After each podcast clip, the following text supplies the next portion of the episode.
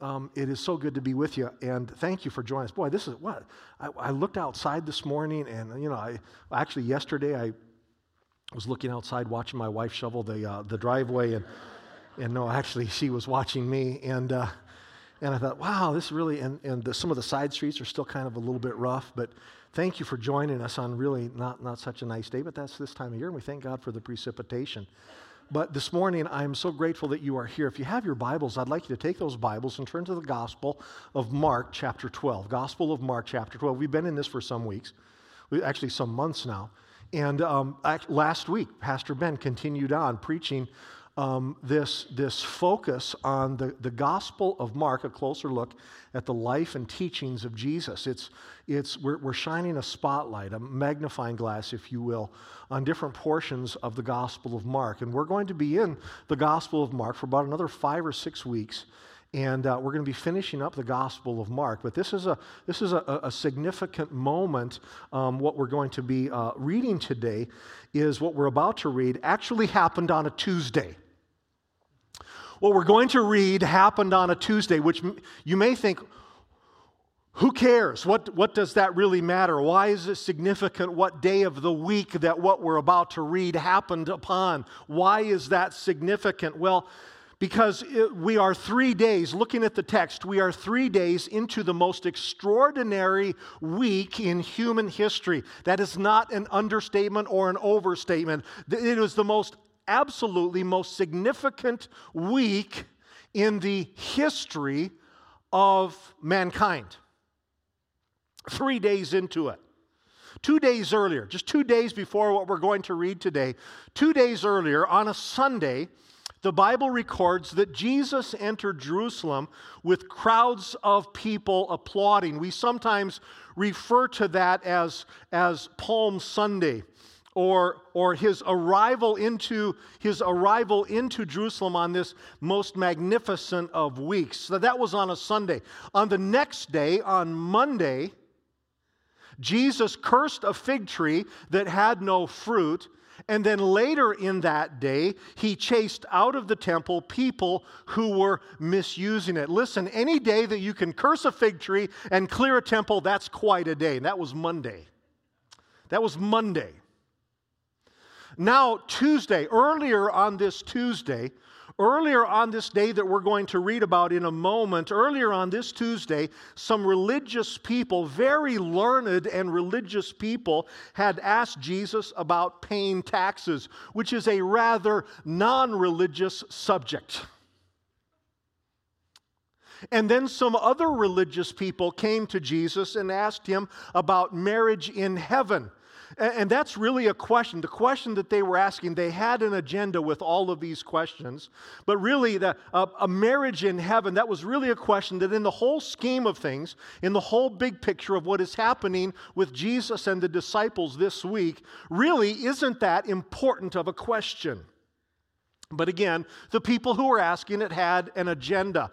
Every time, by the way, every time someone asked a question, Every time you will find in this whole narrative of this last week, every time that someone came to Jesus with a question, his answers, Jesus' answers, amazed some and angered others. Every time. Some people, when he would say, when he would give the response, people would go, That's amazing. And other people would go, We need to take him out. In fact, well, Jesus would, would uh, give these. By the way, later on in this week, this is a Tuesday that we're going to read. Later on in this week, in this incomparable week, on Thursday, Jesus would be arrested. On Friday, he would be crucified. And on Sunday, just five days after this, on Sunday, Jesus would be resurrected. Do you understand why this is the most extraordinary week in all of human history? And this is the Tuesday. This is the Tuesday before that Thursday arrest. This is the Tuesday before that Friday crucifixion. This is the Tuesday before that Sunday resurrection. You see, the cross, we have one here. Um, uh, that's very important that we have one here. The cross and the resurrection, Jesus' resurrection beyond that, and the victory that the cross and the resurrection would bring were always Jesus' objectives. Let me just pull back from the text for a moment. In the big picture, in the big scheme of things, Jesus was not so much concerned about is there marriage in heaven or what do we do with our taxes. Jesus was looking at the big picture. He knew he'd been looking to for a lot longer than the previous Sunday. He'd been looking to that cross and his resurrection beyond it and the victory that it would provide. He had been looking at that for a very, very, very long time. Jesus always saw the big picture, even if others did not, and usually others did not. Here in chapter 12, verse 28, another religious leader, he was an expert in, in Jewish law, came to Jesus, and this is the question that he asked. He said this Of all of the commandments, which is the most important? That was the question. Of all of the commandments, they're referring to the, what we would call the Ten Commandments, the, the, the Jewish law, the Mosaic law. And this man was a, an expert in it. He knew everything about the law that could be known, at least from a, a, a, their, their religious standpoint. He said, Of all of the commandments, which one is the most important? Now, we're going to pause here for a moment before we read on. I, I want you to understand that Matthew's gospel of this same occasion, Matthew's gospel says this man was actually testing Jesus. He was testing Jesus. Uh, the man had come, and these others, when they came with these questions, they were trying to trap Jesus, or I think the word is incriminate Jesus, with the words that he would say in response to their questions. So, so they're asking these, trying to find something with which they could incriminate him. And the reason that they were doing that is specified just one chapter earlier. In Mark chapter 11, it, uh, verse 18, it says the religious leaders were, quote, looking for a way to kill Jesus because they feared him.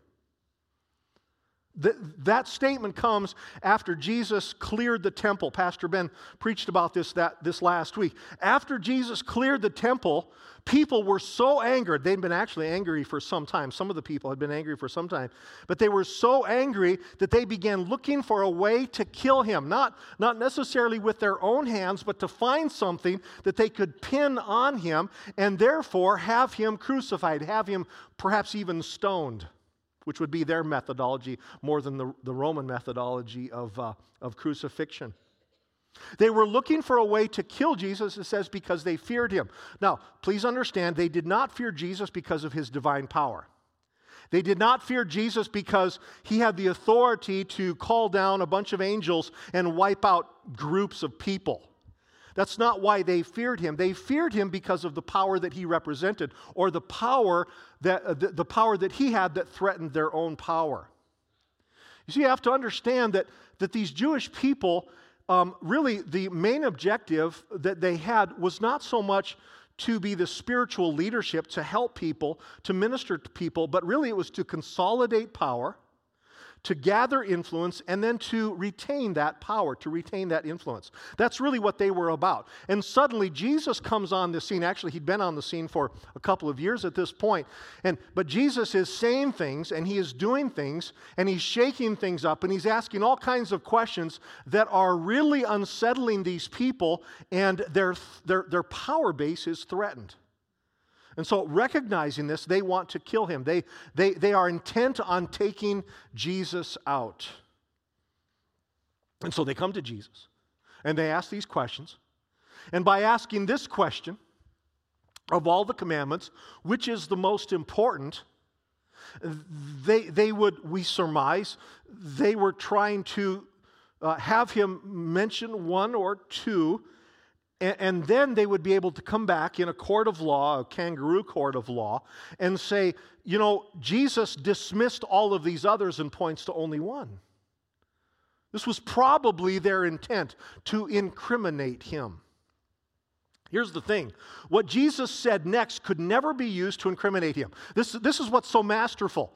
What Jesus said next could never be used to incriminate him. Because in verses 29 and 30, Jesus began his reply with, with a part of what is and what was called the Shema.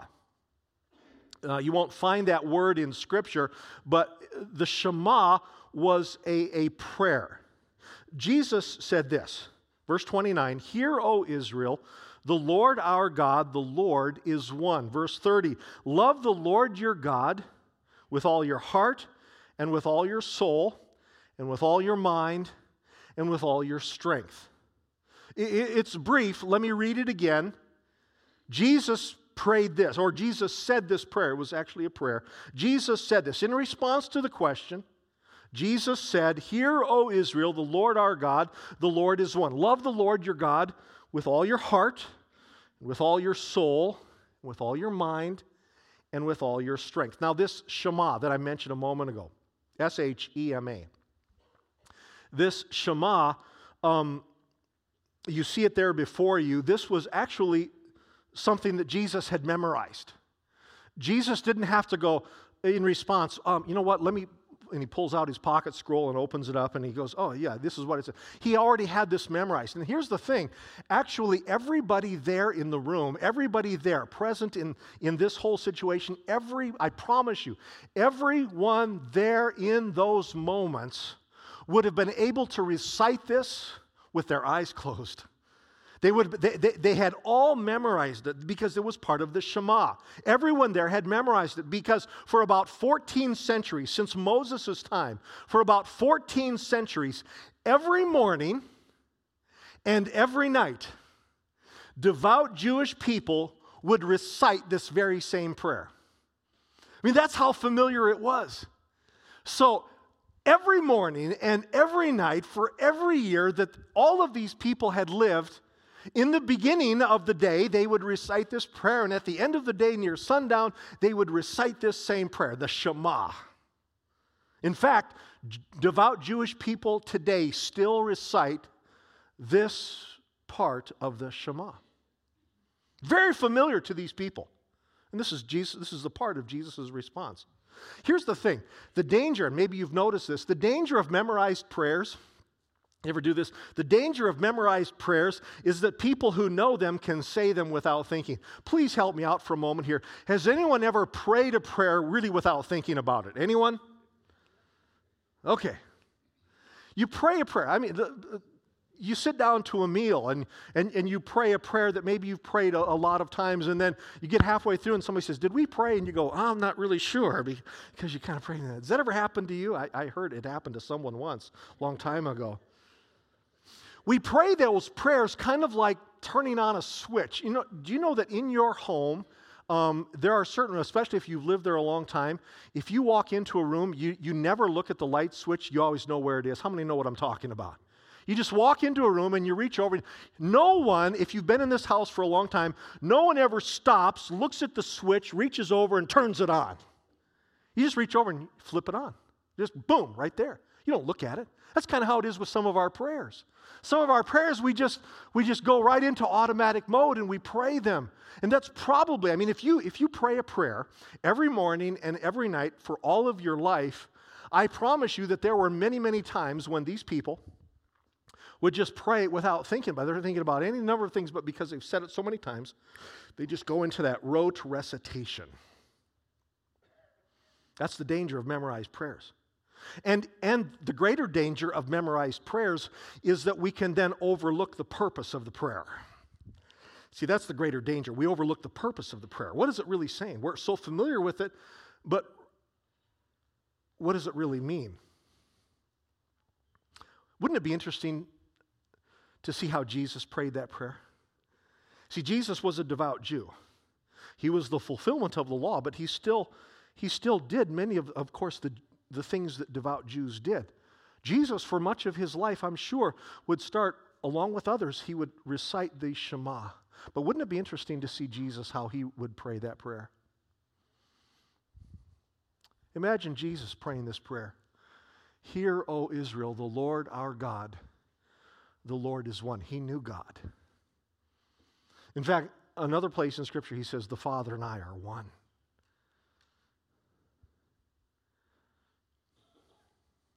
And then he would pray, Love the Lord your God with all of your heart, What, what went through Jesus' mind when he, all of your soul,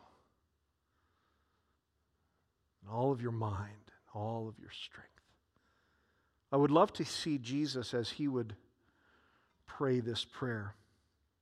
Well, the thing is, we don't know how Jesus prayed it. We don't know. Uh, we don't have a recording. We have the words here, but we don't know exactly the inflection of his voice, how he prayed it uh, when it's recorded here in verse 29 and 30. But Jesus recites this in response to this person's questions. Here's, here's what we do know I, we do know that five times the word your is used. Do you, do you see that there? It's, it's all on the screen behind me. Five times the word your is used.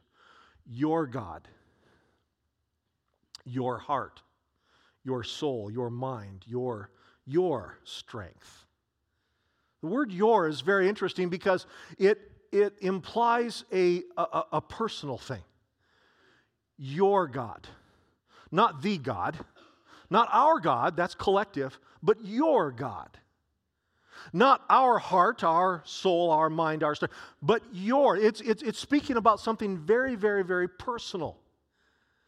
And, and you know, I, I've been a long time familiar with the, the Shema. It's actually from Deuteronomy chapter 6. They've been praying it for a very long time. It's mentioned a number of places in Scripture but there's this very personal word, five times the word your.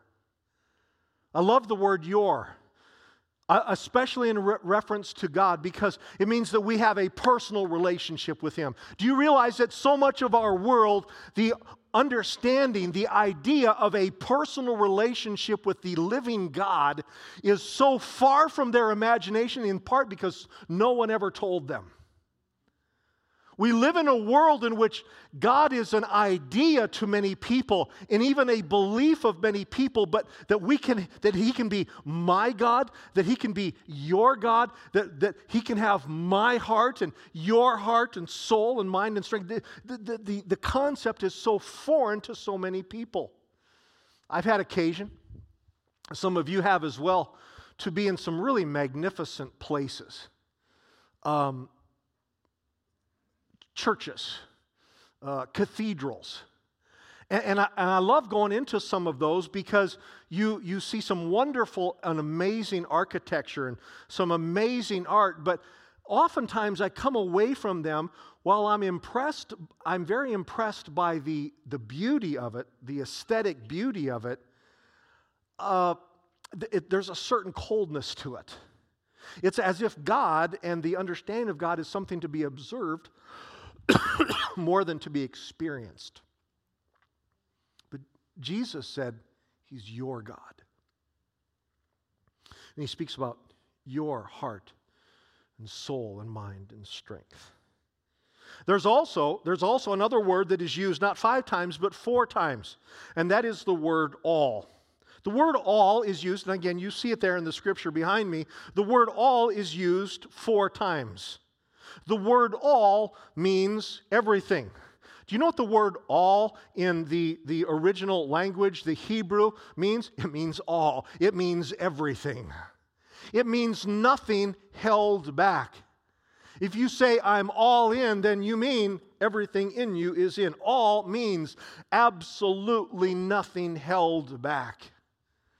Jesus said in this re- magnificent response on this Tuesday of this most remarkable of weeks, Jesus, in response to this question, which of the commandments is the most important? Jesus said, You shall love the Lord your God with all your heart. You know what? Our heart refers to the inner person, not the externals, not the things that I say not even necessarily the things that I do, but it refers to the part in me that you can't see. Now, you can't see my physical heart. That's a very good thing. You can't see, but when, when we talk about heart in Scripture, it's, it's, not, it's not necessarily talking about the organ, it's talking about the inner person. And this is where it starts. Jesus said, Love the Lord your God with all your heart. This is where it begins. It begins where no one can see. It's not the externals, not with the actions, not with the words, but with my passions. That's another word that can be used here. With my desires, excuse me, with my will. and with my affections, my heart. That's why half hearted worship really isn't worship at all. And so, in this very familiar text, in this very familiar to Jewish people, particularly prayer, I want you just to ask a question Are you serving God? Are you serving Christ with all of your heart? The, the part where no one can see. Have you given him your heart? Jesus went on, he said, Love God with all your soul. That's the deepest part of me. That's my core. That's my entire being. And really, when you think about it, it's almost as if Jesus could have stopped right here and talk about your inner person and, and your soul just talks about who you are, all of your being. It's a little bit more of a nebulous term because we, how do we get our hands on that? You know, what, is, what does soul mean? Well, it's actually the eternal part of me. Someday, all of us, our bodies will be left behind. This body is not going to last forever. We can take care of it, should take care of it, but it's not going to last.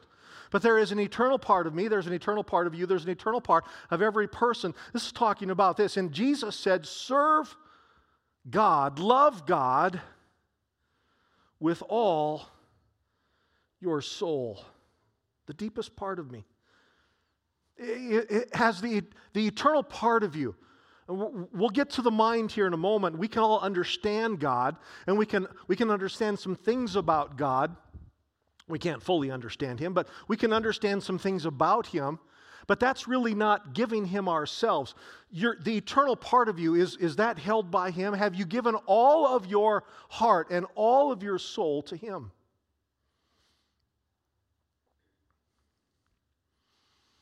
Jesus said that we are to love our God with all of our mind. This, this, this refers to, to our intellect. This re- refers to n- not just the organ, but the processes, the way that I interact, my mind. We are to love him with our minds. Now, this is sometimes where we, as evangelical Christians, sometimes we just, well, it's all about the heart and it's, you know, my mind. But, but our minds, we are to love him with our minds. Let me address a persistent myth. There is a persistent myth that is out there. It's actually been around for a very long time. And that, that persistent myth is that persons who love and serve Jesus Christ are somehow lacking in intelligence. And if you start looking for this, you will see it a great deal. That, that persons who have faith in Christ, persons who love the Lord, who express, who express their love for the Lord, uh, are somehow are lacking in intelligence. You've perhaps heard that. I read this last week. I read how, uh, was tracking the news one day, and, and I read how some talk show host, I don't remember her name, it's not that important, but how some talk show host recently implied that persons who speak to God are somehow mentally unhinged. And that if God speaks to, if, if you speak to God and then God speaks to you, that there's something cognitively wrong. That's, that's the same kind of persistent myth. That if we are people who trust in God, people who love God, people who speak to God, that there's something wrong with our minds. But here Jesus is saying you are to love God with your minds.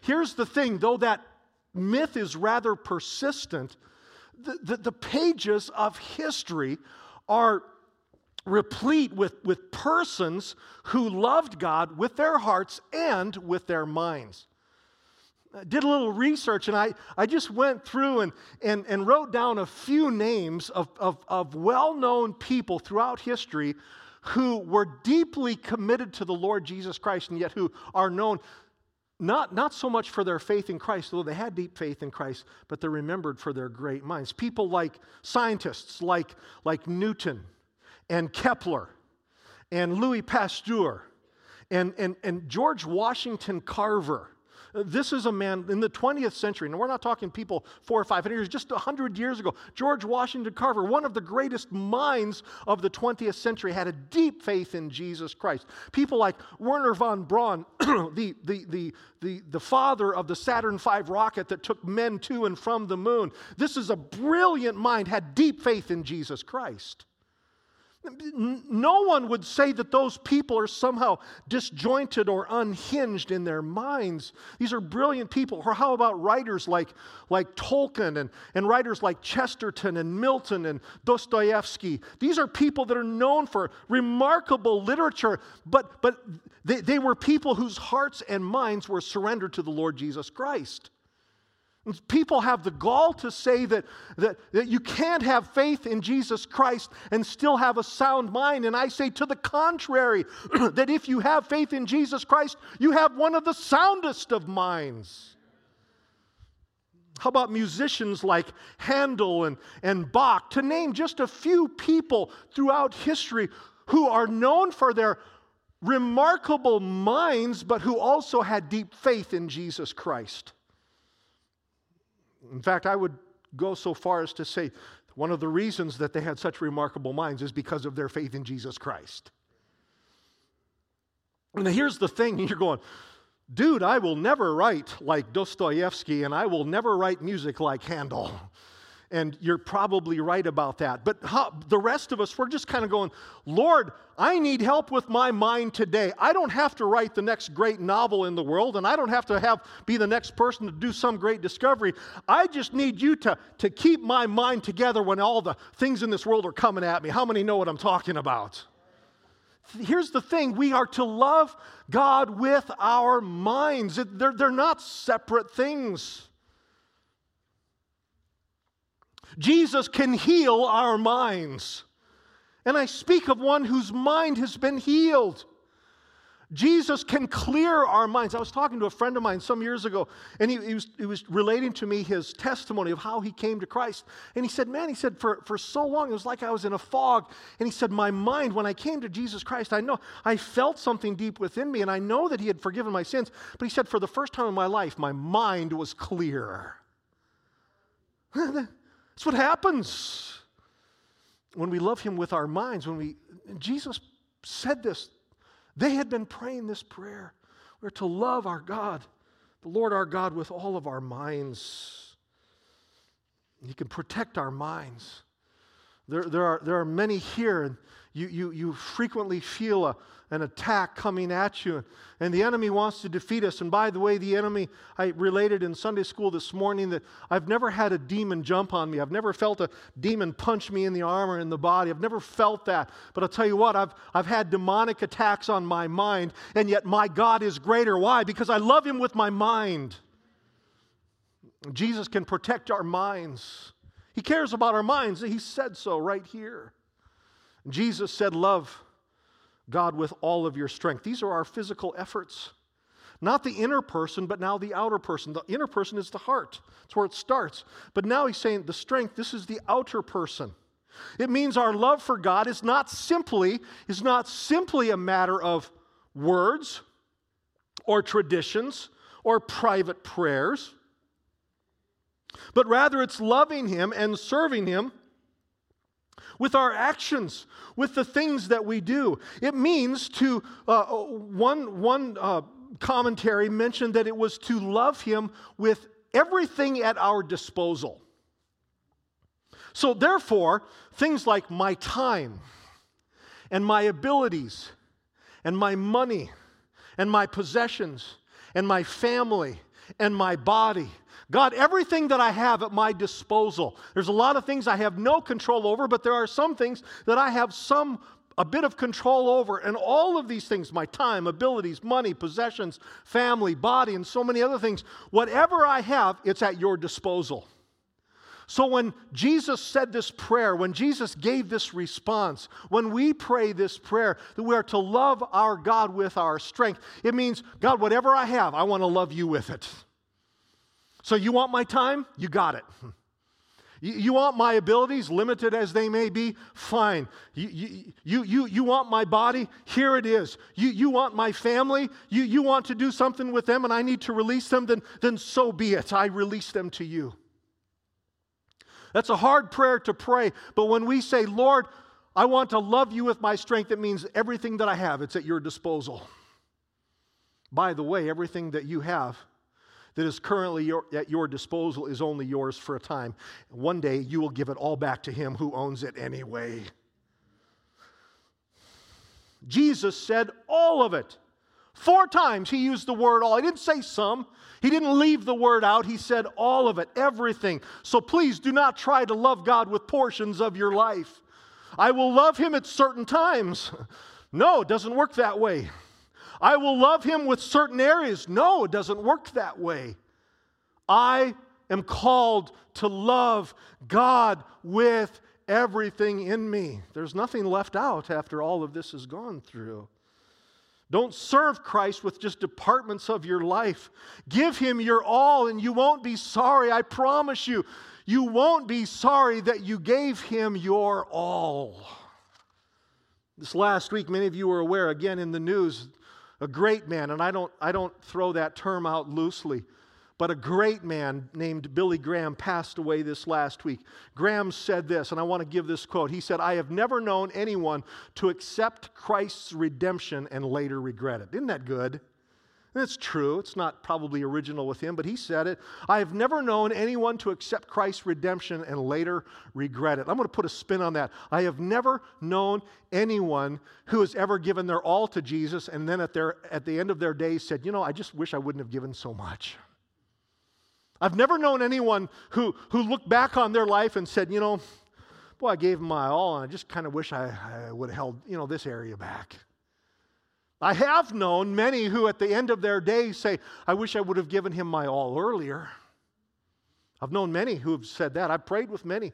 I've prayed with many who, with tears weeping down their face or running down their face, actually the sides of their face because they're laying in a bed and it doesn't run down this way, it runs down this way and who, who, who with, with tears in their eyes running down their face, are, are, are saying, I wish I would have given him my all later, or earlier rather than later.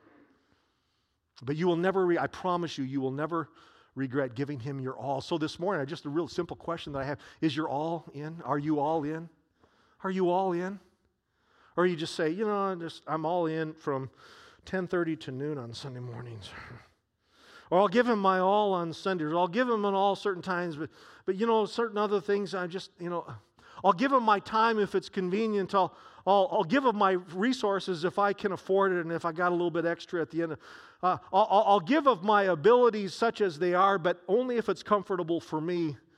Or have you given him your all? I promise you that if you give him your all, you will never, ever, ever regret it. And by the way, I have to say this there have been so many times in our lives, my life, your life, when we look back and we go, I didn't give my all. But I know that this is my prayer. Oh God, let me give you my all.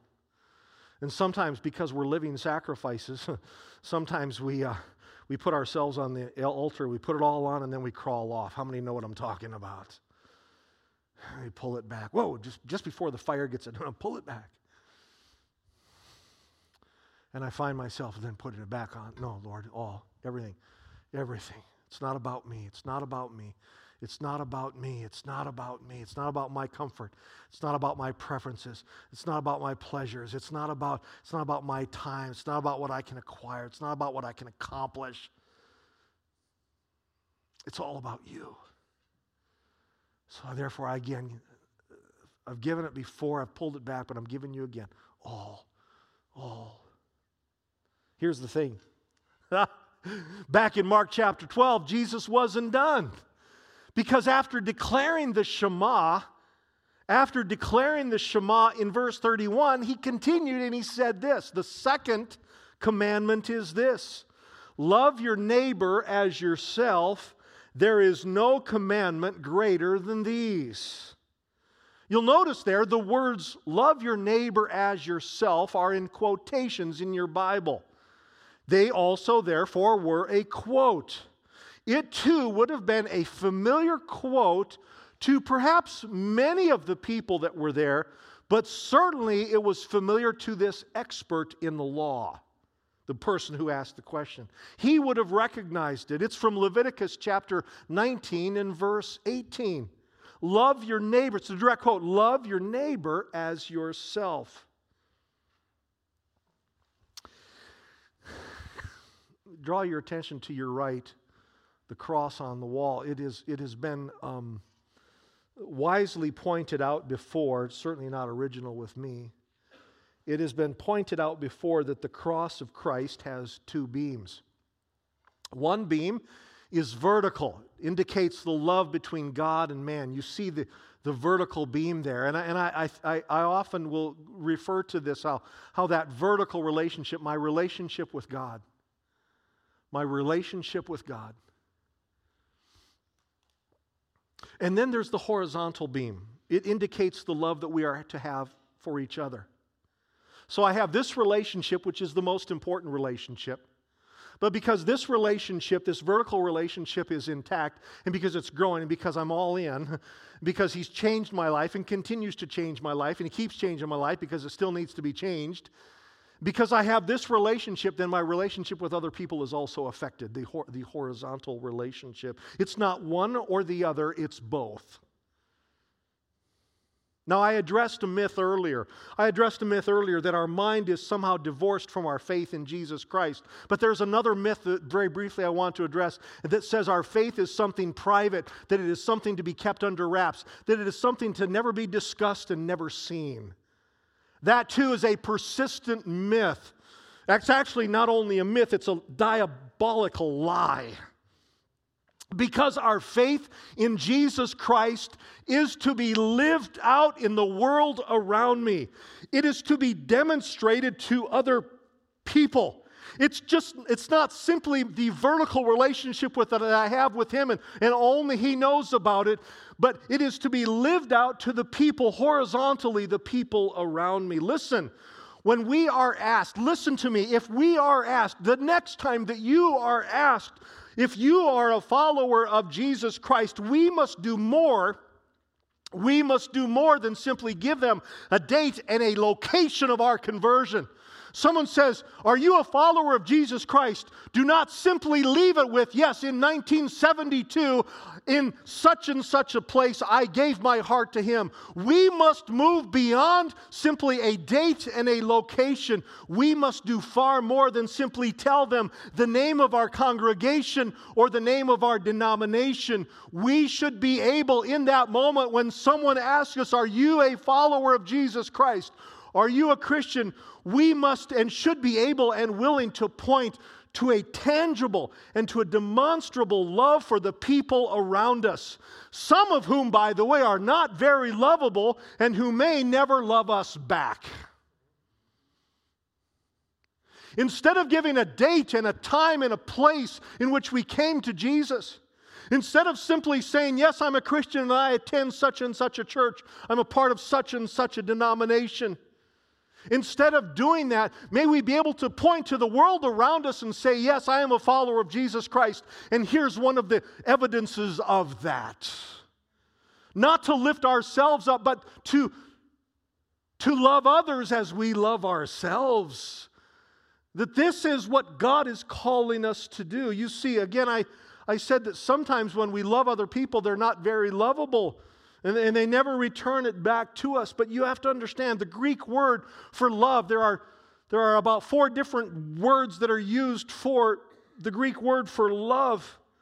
This is the agape variety. This is the one where we give without expecting anything back.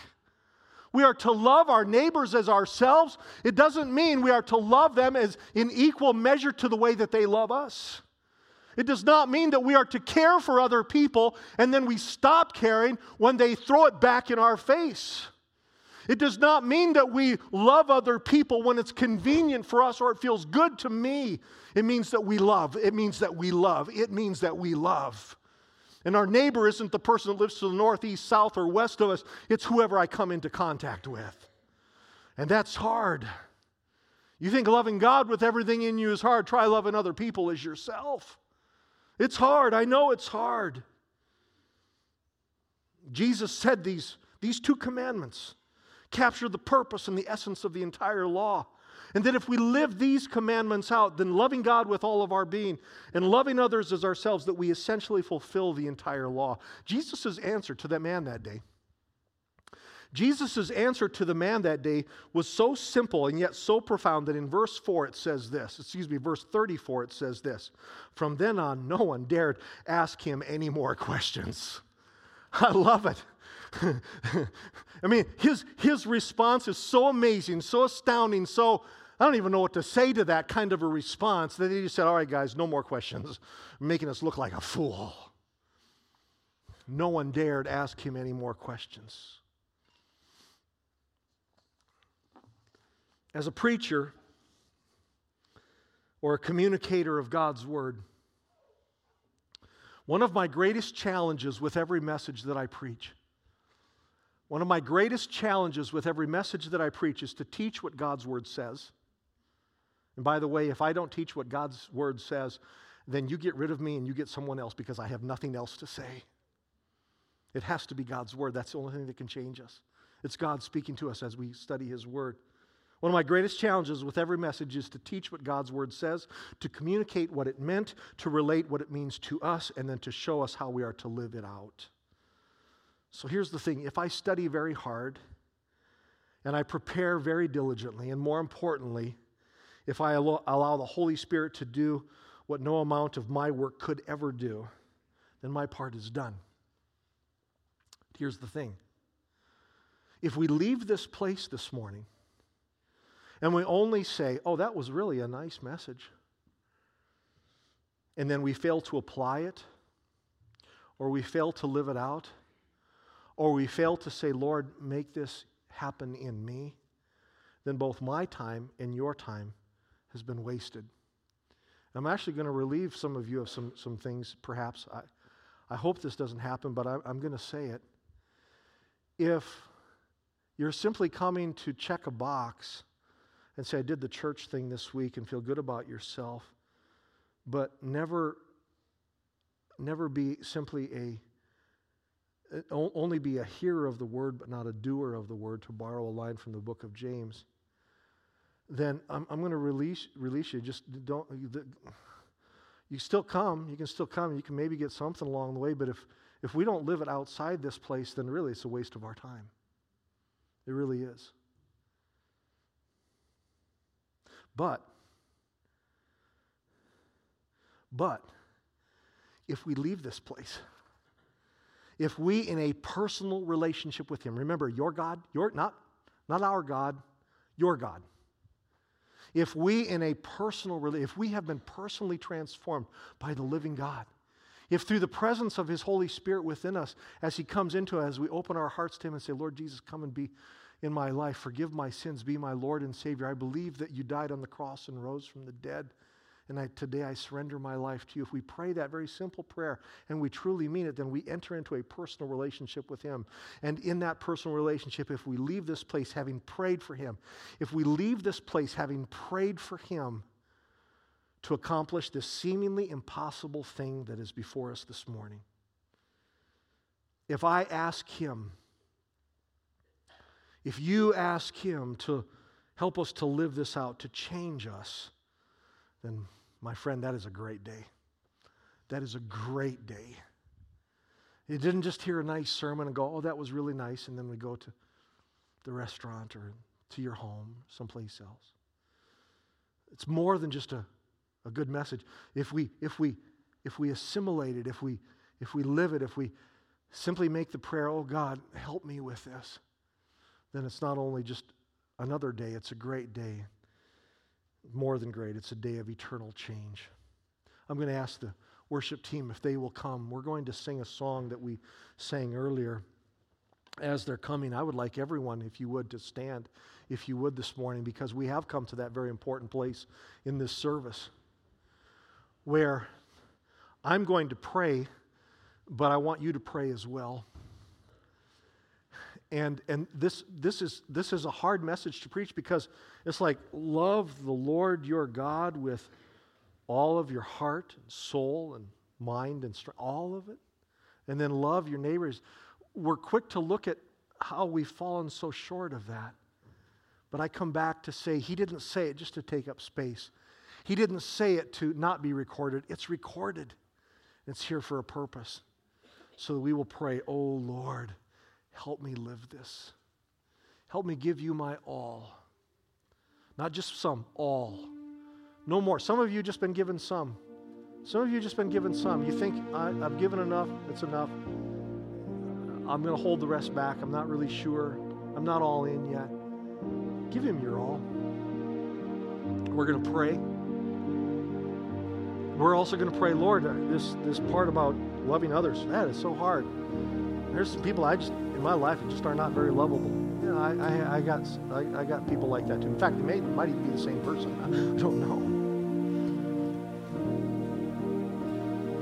But Jesus helps me. He can help you.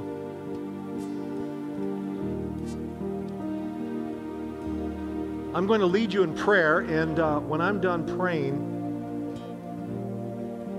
consider yourselves dismissed. But the worship team is going to lead us.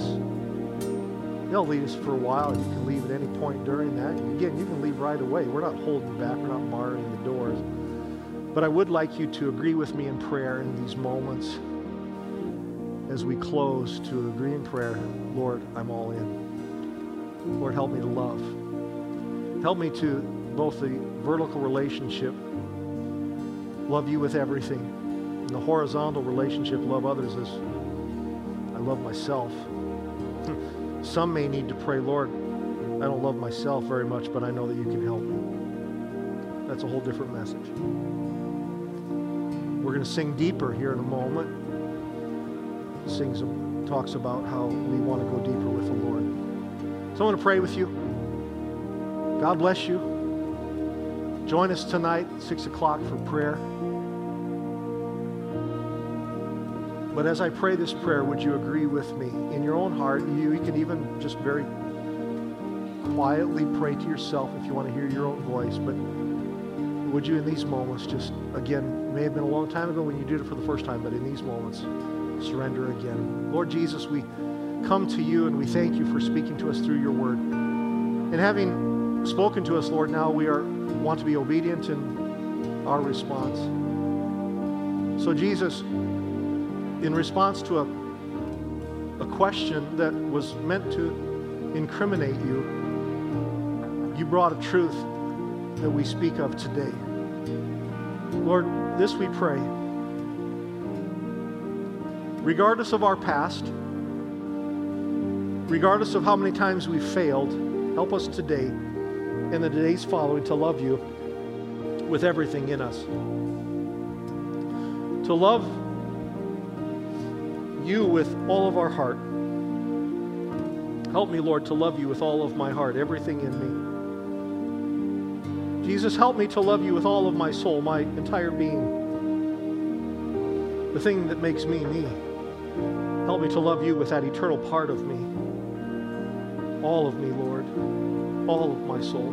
Help me to love you with all of my mind. Thank you for the mind that you've given me. I pray that Jesus, this mind would be protected and defended and healed, and that I would love you with my mind. It's not divorced from my spirit, it's not divorced from my heart. Help me to love you with my mind. Help me to love you with my strength. Everything that I have at my disposal. All of my time, my resources, my body, my family, all of the things that I have a little bit of control over in this very limited amount of time before I die. Jesus, I pray that I would be all in. And then, Lord, I, we pray together. We pray this together. Lord, help us not just to listen to this prayer, but to actually pray it. Help us to love others in, in because you, you first loved us. Because you've transformed me, because that vertical relationship is, is there. Lord, help help me to live it out in, in our world. So that even to the point where other people can see it. Forgive me, Lord, for the times for that others have seen me respond in the wrong way and I didn't really live you out in the world. Lord, your grace is sufficient. Now we're moving forward. Help us, Lord, to love others because you loved us. Lord, this is our prayer. Help us to go deeper. Help us to go deeper. You've spoken to us today through your word. Help us to go deeper. Help us to go deeper. This we pray in the mighty name of Jesus.